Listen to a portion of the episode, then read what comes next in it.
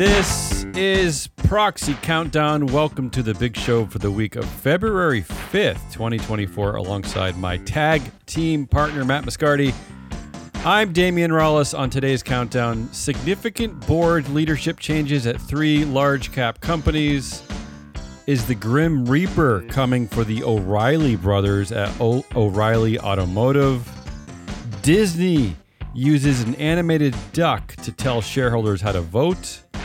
Exxon won't take no for an answer after suing to get no for an answer. And on the big vote, Matt dives into a Midwestern tractor company. Let's begin uh, at our trade wire. In significant leadership changes, a big shakeup at Honeywell, as CEO Vimal Kapur adds board chair to his LinkedIn resume as former CEO and chair Darius Adamczyk, and his 29% influence is set to officially depart from the board. Also, William Ayer will become the board's new independent lead director, replacing Scott Davis. At CF Industries, Christopher Bohn has been promoted to COO and added to the board. The board is already dominated by CEO Tony Will and his 25% influence. So, CF Industries there is adding uh, adding the CEO, further consolidating executive power, and a significant hole will need to be filled at Cadence Design Systems as longtime chair and director John Shoven who has been on the board since 1992 when Kurt Cobain was still alive, will be stepping down. And other notable resignations Jay Burchfield, who has been a director since the Clinton administration, is stepping down at O'Reilly Automotive because of a retirement policy that limits board age to 78. This means the clock is ticking on the O'Reilly brothers, David and Larry, who are 73 and 76 years old, respectively. The O'Reilly brothers have been directors at O'Reilly Automotive since the Nixon administration. Hey, the O'Reilly, like most of the auto parts companies, seem to make their directors wear matching outfits in the bios. Except for the latest edition and the only person of color currently on the board, Fred Whitfield, who wore his own suit. The real question actually is whoever replaces Jay Burchfield, forced to wear a baby blue auto worker shirt or not? Ray Young resigned from the Hormel Foods board. Here's a quote from that filing uh, having meaningfully contributed to the board during his tenure. It's nice. The former vice chair at Archer's Daniels Midland, Ray is a heavy hitter with 14% of influence at Hormel and 19% of influence at International Paper. Overall, however, he is hitting just 296, a low performing director there. Thank In- you for your meaningful contribution. And notable director adds Mondelez International is adding Haleon CEO Brian McNamara. Gilead Sciences is adding Ted Love, who already serves on both the boards of Seagen and Royalty Pharma. And at Barbie's Mattel, two new directors have been added to the board. Julius Genachowski, who already serves at Sonos and MasterCard, and D- Dawn Ostroff, who sits on the board of Paramount Global. And lastly, in our trade wire, in an unusual move at a large cap company, Microchip Technology is reducing salaries for its CEO, NEOs, and the board members by 20% to match other expense reduction actions at the company. I, I, I don't remember ever seeing directors reducing their own pay. While it doesn't represent a significant reduction, it's about you know 19,000 for board members and roughly 100,000 30,000 for CEO Ganesh Moorthy. It's it's worth noting that since most pay elements of the executive pay are tied to base salary, it should reduce in further reductions for the CEO. So, is that a reduction in options granted, or are the options going to remain the same, just cheaper because the price of the stock has been dropping?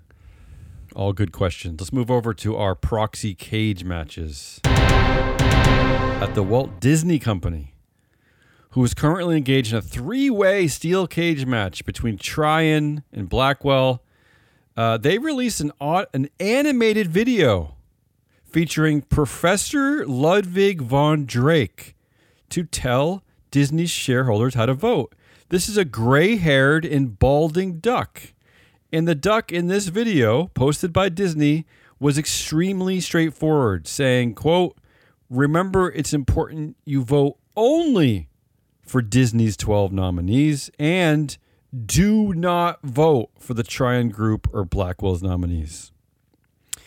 Uh, Trian, meanwhile, has been busy filing its uh, proxy contestations. One that stood out featured a picture of former CFO and Trian board nominee Jay Rasulo with a quote saying merely, The Disney I know has lost its way. Oh, is everyone involved in this proxy cage match a child? They they released an animated duck giving proxy voting instructions. Meanwhile, 65% of the shares are institutionally held, and the average retail vote is about 30% of the remaining shares, meaning that this video was geared to what? 10% of their shareholders? Unless they are meant to encourage institutions to watch an animated duck give them proxy voting instructions. While Trian's strategy seems to be be Netflix for revenue, but old Disney for all the other stuff. At this point, my instinct, and we'll do Disney when it gets closer to the AGM, I'm sure, is vote them all out. Vote out every director except maybe James Gorman, who just got there. So it can't possibly be his fault yet. And in an update to a previous story covered here at the Proxy Countdown, activist investor Arjuna Capital and climate activists Follow This have withdrawn their climate resolution from ExxonMobil's upcoming annual meeting after Exxon made the unusual move to sue them. After the court stated that it struggles to see what the ongoing case or controversy is in this matter, given the only relief sought from the court was a declaration that Exxon may exclude defendants' proposal from its annual shareholder meeting. Exxon told a federal judge that the lawsuit should continue. Honestly, this is a terrible look, and it's not a terrible look for Exxon. Arjuna, you have a right as the owner of the company to file this proposal. A National Legal Policy Research Center is filing proposals all the time that say incredibly heinous stuff. Investors will vote, and that is it. And if Exxon doesn't like it, they're bringing you to court when they're just looking to bypass the SEC. The SEC will make this ruling, this determination. You should stand up and say, if I back down as an owner now, I am setting a precedent that all you have to do is sue and be a big corporation, and I will get you to remove any proposal I don't like just through threat of lawsuit. It will stop people from filing lawsuits that are reasonable to other investors. I think the bad look here is not on Exxon. They're just being bullies doing what bullies do. And they're being ridiculous. Remember, this is the engine number one board doing it too. This is on Arjuna. You you need capital to fight this. No, crowdsource it for Christ's sake. Uh, but this is something that you absolutely should be fighting for. Moving over to our vote results table. Let's start with one notable vote at a smaller cap company at at polish.com. A proxy contest by a single investor with two shares, Gerald Hamann, failed as Gerald's bid to be added to the board was rejected by shareholders. Hats off to Mr. Two Shares, however, as he did receive the support of 20% of the vote. I love this. I love Two it. shares. Good work, Gerald. I love it. At large cap companies, the only annual meeting last week occurred at Hormel Foods, where nothing really notable happened. This year's uh, most disliked director, however, is Stephen Lacy, who, despite receiving the support of 94% of shareholders, still registered 5 million more votes against his reelection than any other director.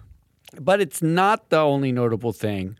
Investors passed exculpation of directors proposal, meaning directors are now uh, have m- maximum limited liability from uh, legally for as fiduciaries uh, according to Delaware law and more investors voted against Stephen Lacy and Gary Bhojwani, who's the nominating chair and Lacy is the comp chair, then voted against exculpation. So basically, what they said was Bhojwani and Lacey, they can ignore parts of their fiduciary duty. That's fine.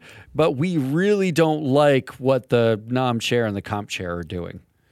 At other smaller cap companies, Say on Pay failed at Enzo Biochem. Hamid Erfanian was CEO for less than two years and managed to walk away with nearly $1 million in cash, a grant of restricted shares worth 1.5 million, and the immediate vesting of almost 200,000 restricted shares and 700,000 options. While there were 21 million votes against Say on Pay, two pay committee members somehow managed to receive 9 million more votes in their favor. Can I uh, ask you something? This is a real question. Uh, I would need your opinion here. Is there anything more passive aggressive than a majority vote against pay, but re electing the directors that set the pay? I'll never understand it. I mean, it's like Tony Soprano's mom is the is doing the votes. Like it's so passive aggressive to me. Vote against the directors; they're the ones who set the pay. Uh, laziness. That's right. Laziness wins at Moog. As a shareholders, uh, a shareholders determined that say on pay votes should be held only every three years and not annually, which is the custom. And finally, a PSA that we need to immediately ban all staggered board elections. Shareholder votes at BellRing Brands, Digi International, Twist Bioscience, and Golub Capital all showed signs of disgruntled shareholder voters, and yet it is forever stupid that they can't have a say on the entire board every 12 months. So they're only able to pinpoint their distaste at two directors every few years. I, here's a PSA. Let's just get rid of all staggered elections. I can get behind that PSA, yeah. All right, that's uh, that's it for our news. Let's go over to the big vote. Uh, for today, for this week, we are covering the Midwestern company Deere, Deere and Company. They will be holding their annual vote on February 28th, 2024, uh, 20, February 28th.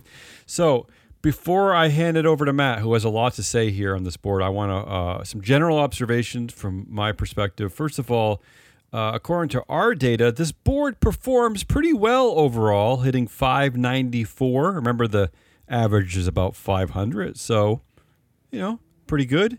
Uh, uh, the lead director is stepping down, Charles Holliday. He's leaving the board. That means that Sherry Smith who has actually been on the board for 13 years, the second longest serving director, is now the the the lead independent director. So this is a joke in and of itself. Yes. In the UK, she would not be considered independent, but here she'll be the lead independent director. And also, um, I want to point out two other things. Deere has a retirement policy set at the age of 75, and there are four directors who are over 70 at Deere Clayton Jones, Michael Johanns, Gregory Page, Sheila Talton. So, that looks like if they stick to their own policies that we're going to have quite a bit of turnover in the upcoming years. And finally, I wanted to point out something about the skills matrix at, at manufacturing company Deere. So, this is their own uh, reporting. This is not mandated by the SEC or any of the listing exchanges, but they claim that the entire board is is is has a skills or background in being an executive, right? 100% of the board are executives, but uh, only 36% of the board have skills in manufacturing, and only 36% show skills in agriculture. And before we even get into yeah. the overview that I have, it, it is worth saying that on these skills matrices, if you didn't listen to our Apple show, we went did a deep dive on them. I just just just to get an eyeball full, looked at Sherry Smith, who's now the incoming lead director mm-hmm. um, at 13 years of tenure, independent director. Uh, she's tagged as having executive experience here at Deere and Company, but on Piper Sandler Uh, the other board that she's on, she is tagged as not having executive experience. So these skills matrices are notoriously fickle and make believe. They are unicorns. But let's get into the yeah. Let's get to the uh, proposal number one at Deere Company election of eleven directors. Matt, what say you? Look, it's hard to be angry at these directors. They have outperformed the S&P 500 this year, one year, two year, five year. They they pay an annual dividend. It's a cash flow cow. They've got ongoing buybacks. They did seven billion in buybacks in 2023. Um, investors uh, have a lot to like about this company. It throws off cash and it's a very consistent company for the most part.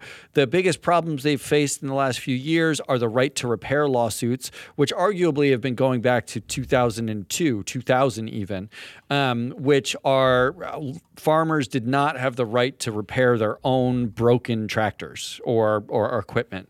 Uh, Deere would have to come in. It was all proprietary. They sealed everything and they made it very difficult to get anything done. And there was a strike in 2021, 10,000 workers striked. It was actually UAW led strike. Um, that was settled also in late in 2021. But those are, you know, the biggest sort of issues that um, a Deere has faced. Deere does say in their annual report and in their proxy, uh, in their risks, that the right to repair issue is ongoing, even mm-hmm. though a law was passed at the beginning of 2023 giving farmers the right to re- repair their things. This is a high performing team. You said you said 594 overall. It's an aristocratic board, highly educated. They're all mostly executives or entirely executives.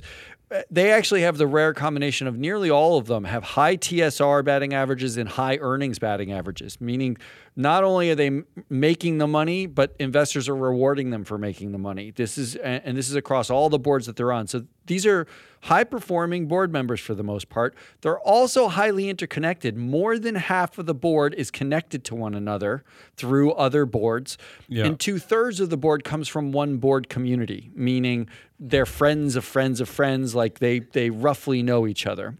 Well, I will. Let me add that two board members, Michael Johanns, former U.S. Senator of Nebraska, and Greg Page, former CEO at Cargill, they sit on the same board together right now at Corteva.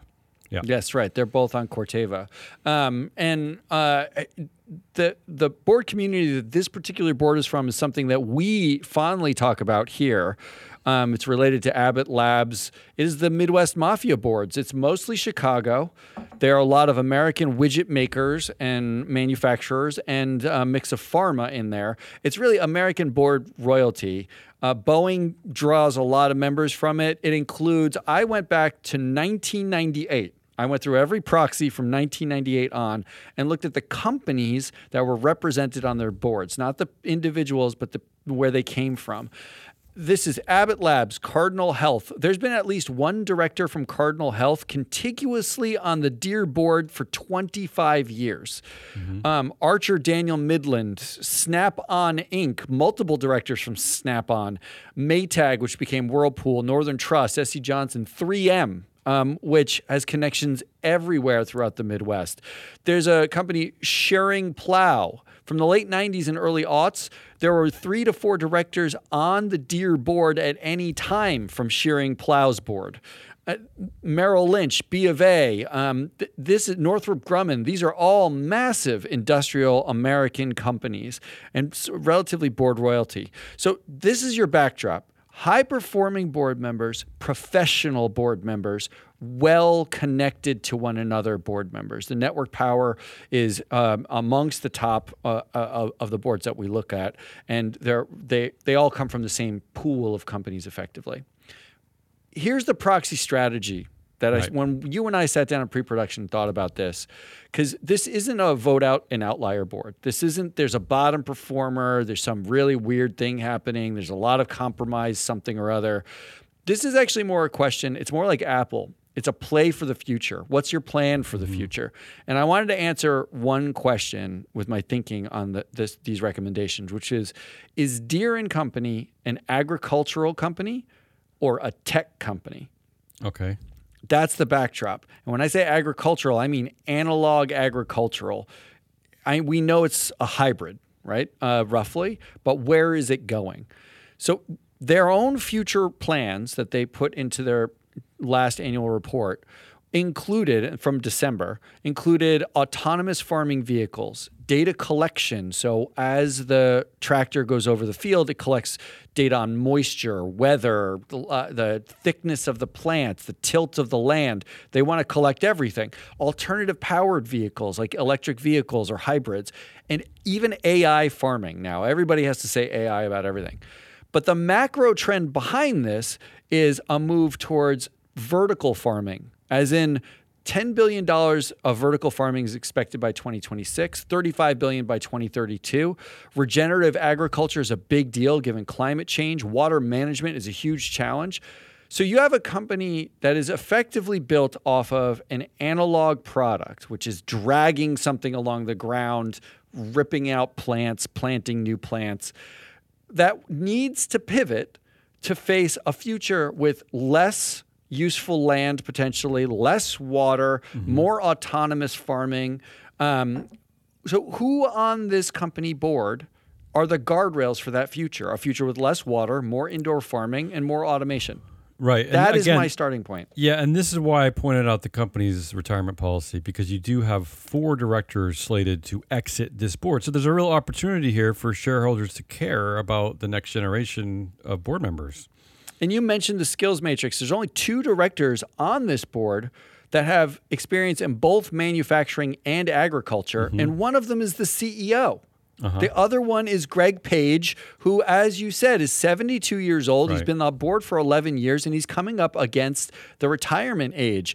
The fact that the retirement policy has four directors basically in its sight in the next four years is actually an opportunity for mm-hmm. an investor who wants to pivot to whatever the future of Deere and Company is going to be. On top of that, you have Sherry Smith, who's now the lead independent director, who's not close to retirement, but has been there for 13 years. So if you really think about it, five of the 11 directors are potential refreshment targets for the next couple of cycles.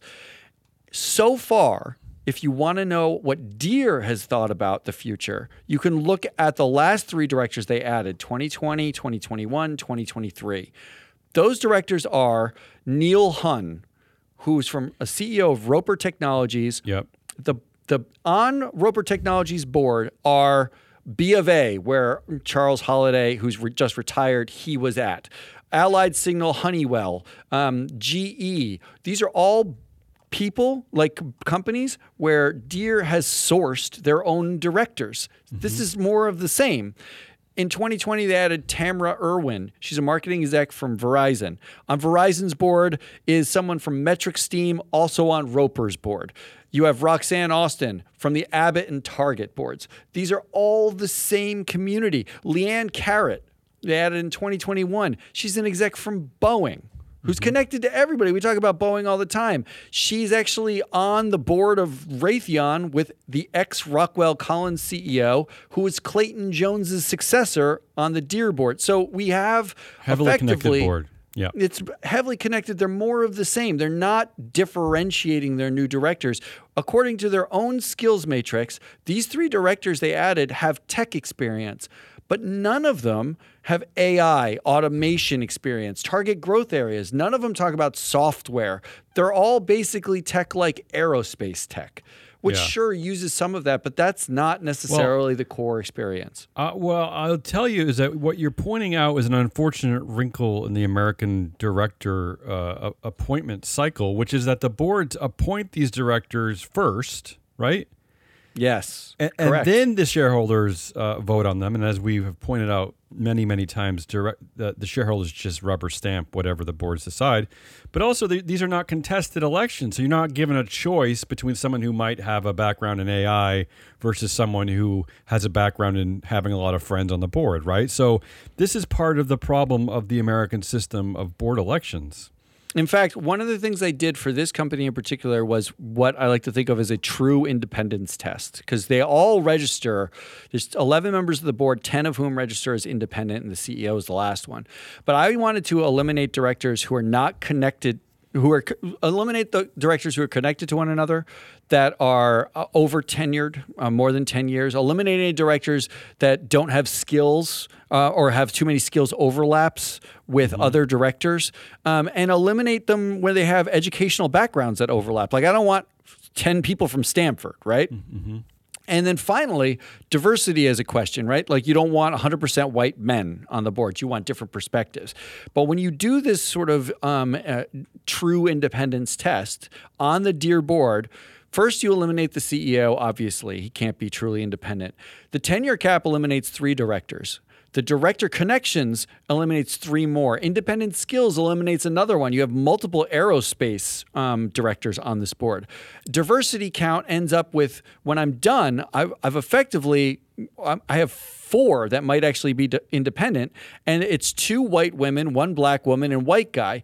And the black woman is up against the age cap, right? Right. So, so we have a real independence problem on Okay. Deere if you're thinking of it from an independent standpoint. So here are my recommendations. Yeah, let's get Deere. to it. What do you What do you to that. recommend? The vote at Deere, February twenty eighth. I'm actually going to say you vote for all the directors. Okay, unusual move. Yeah, It's, uh, I'm I, in an unusual move very for me. positive. Matt Moscardi. Yes. But the goal here is to engage in replacing the nominate, nominating committee chair, Clayton Jones. He is retiring next year. Yep. Ideally, he's going to be on the board for the next year, Yep. but uh, by bylaw anyway. And you also have Michael Johanns. He's on the committee as well. He's one more year away from being forced off the board anyway. You want to engage with the nominating committee at this point. You want to you actually want to be if you're an investor in a place where you're choosing who's leading the nominating committee. You want the nominating committee not run by the cozy types, choose them from the true independent directors.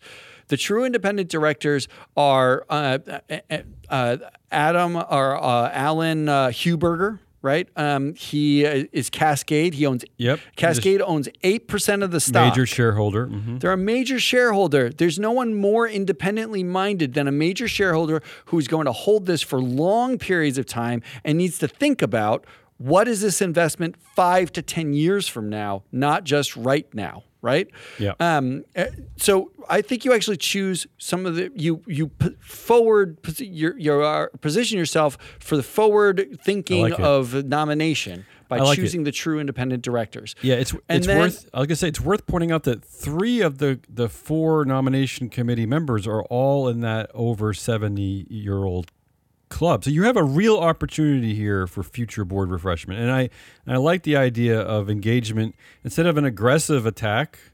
You're engaging with the board b- before we get to that point, right? Yes, this is a conversation. Yeah. Yes. And it's a conversation in advance of knowing you're going to need to refresh. You want your representatives to be leading the refreshment on this board. And then next year, you have targets. Next year, Sherry Smith, she's not independent. You need to mm-hmm. think about what that means to have a non independent lead independent director. Greg Page, he is a perfect target to replace with AI or tech experience, or even an actual farmer of some kind, someone mm-hmm. who uses the technology that they create. So those are my recommendations. It's vote Okay. for everyone this year, and you engage to replace the nominating committee members over time. Let's get to the second proposal uh, that we'll talk about today, which is say on pay. I, I don't have a lot to say here. Last year, shareholders supported this. Uh, 93% said yes. Uh, they have made some notable improvements over the last year, including discontinuing the use of long-term incentive cash, which is a corporate governance no-no. You you always long-term pay should always be tied to equity. Uh, but they have some some kind of boneheaded moves as well. There there have been some base salary increases uh, for NEOs. Also, the um, the CEO's targets have been tweaked upwards from 100 and his his target payout from 180 percent to 200 percent, which doesn't seem like a lot to shareholders, but when you do the actual math. It means that he's entitled to well over a million or two million dollars more in cash. That's a lot, because yeah. of these very slight adjustments in target uh, percentages. Uh, otherwise, the the only other thing that stands out to me, which I think is important, is that there's a TSR, uh, total shareholder return modifier, that pays out at 75% of target, even if the company is at or below the 25th percentile according versus its peers, which means there and there's no language in there that states that even if it's the dead, the worst, the last company underperforming its all, its entire peer group, executives still receive 75% of the targeted pay there in that category. So that's that's pretty poor. So what do you, what's your takeaway for say on pay? How would you vote? Look, I, I, it's hard to vote against these kinds of things, I, like because mostly I want to focus on the pay committee and not the pay itself. I think if you're going to vote against pay because you don't like the pay, you vote against the pay members of the pay committee, get them out. Um, uh, on top of voting against the pay itself. But for point of reference, I can't get over these TSR modifier payouts Yeah. at or below the 25th percentile. I ran the numbers. And if I look at the 2023-2024 basket, NBA basketball season, the 25th percentile points scored performer is Reggie Bullock from Houston. Okay, 25th percentile. Okay. 25th percentile. If you've never heard of him, that's because he's in the 25th percentile of points scored. Yeah, That's right. why you've never heard of him. He makes on his current contract $2 million per per year.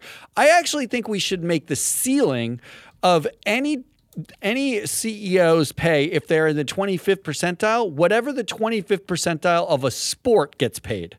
And then we'll Okay. see whether or not it's then you, you still got 2 million bucks. It's still look, something. It's worth pointing out that the average NBA player makes roughly nine million dollars, so that 25th percentile pay means something in the NBA. It does. It means something a lot. And Yeah. and by the way, just so you know, Bullock's jet allotment happens to be zero dollars, not the hundred and forty-five thousand or whatever that uh, May gets here. So what's your, your so you despite this you're saying vote Despite yes on pay, but if, if you're just upset at pay, vote against the committee members. Is that what you're saying? Correct. That's what Okay. I'm saying. Yeah. Uh, and finally, let's uh, wrap up the show by talking about some shareholder proposals at Deere coming up, uh, election uh, February 28th. I will point out that uh, last year there was very strong support for a termination pay proposal by uh, John Chevedden.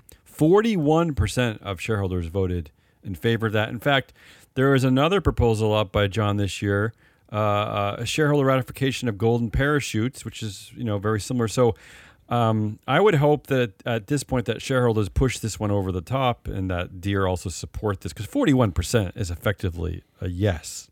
Uh, I can't get over my philosophical rejection of the idea of a golden parachute in the first place. Like, Mm-hmm. uh, like, in what other job do you get paid a tremendous amount of money for quitting? Like, Yeah. n- that doesn't happen. Not Reg, not Reggie Bullock for the Houston Rockets. That's Yeah, exactly. Reggie Bullock's Yeah. not getting any money because he quit. And to Um, be fair, he already received a lot of money, and, and it's worth pointing out that the CEO at Deere uh, received twenty seven million dollars uh, last year. So he doesn't need a, a, golden you parachute another when he 10 leaves. or 24? No, I no. mean, like, look, I, I get it for vest, vesting, you know, options on change of control or something like that. But let's be real. We, we don't pay. Can you imagine a situation in which I left middle management at MSCI and got paid a thank you for showing up or, or, and quitting? Like, what, what, nowhere else does this happen. So I, I, I'm always against that. So I'm voting for Chevedden. Anything Chevedden does for the most part, I'm going to vote Okay, for. and that's uh, that's the only uh, shared proposal that makes sense. The other two are back to the anti woke, anti ESG category. Uh, these these two entities are now seem to be appearing on every single S and P 500 uh, annual meeting. That's the National Legal and Policy Center and the National Center for Public Policy Research. It's If very you're clever. confused, so very clever how they're basically the same entity.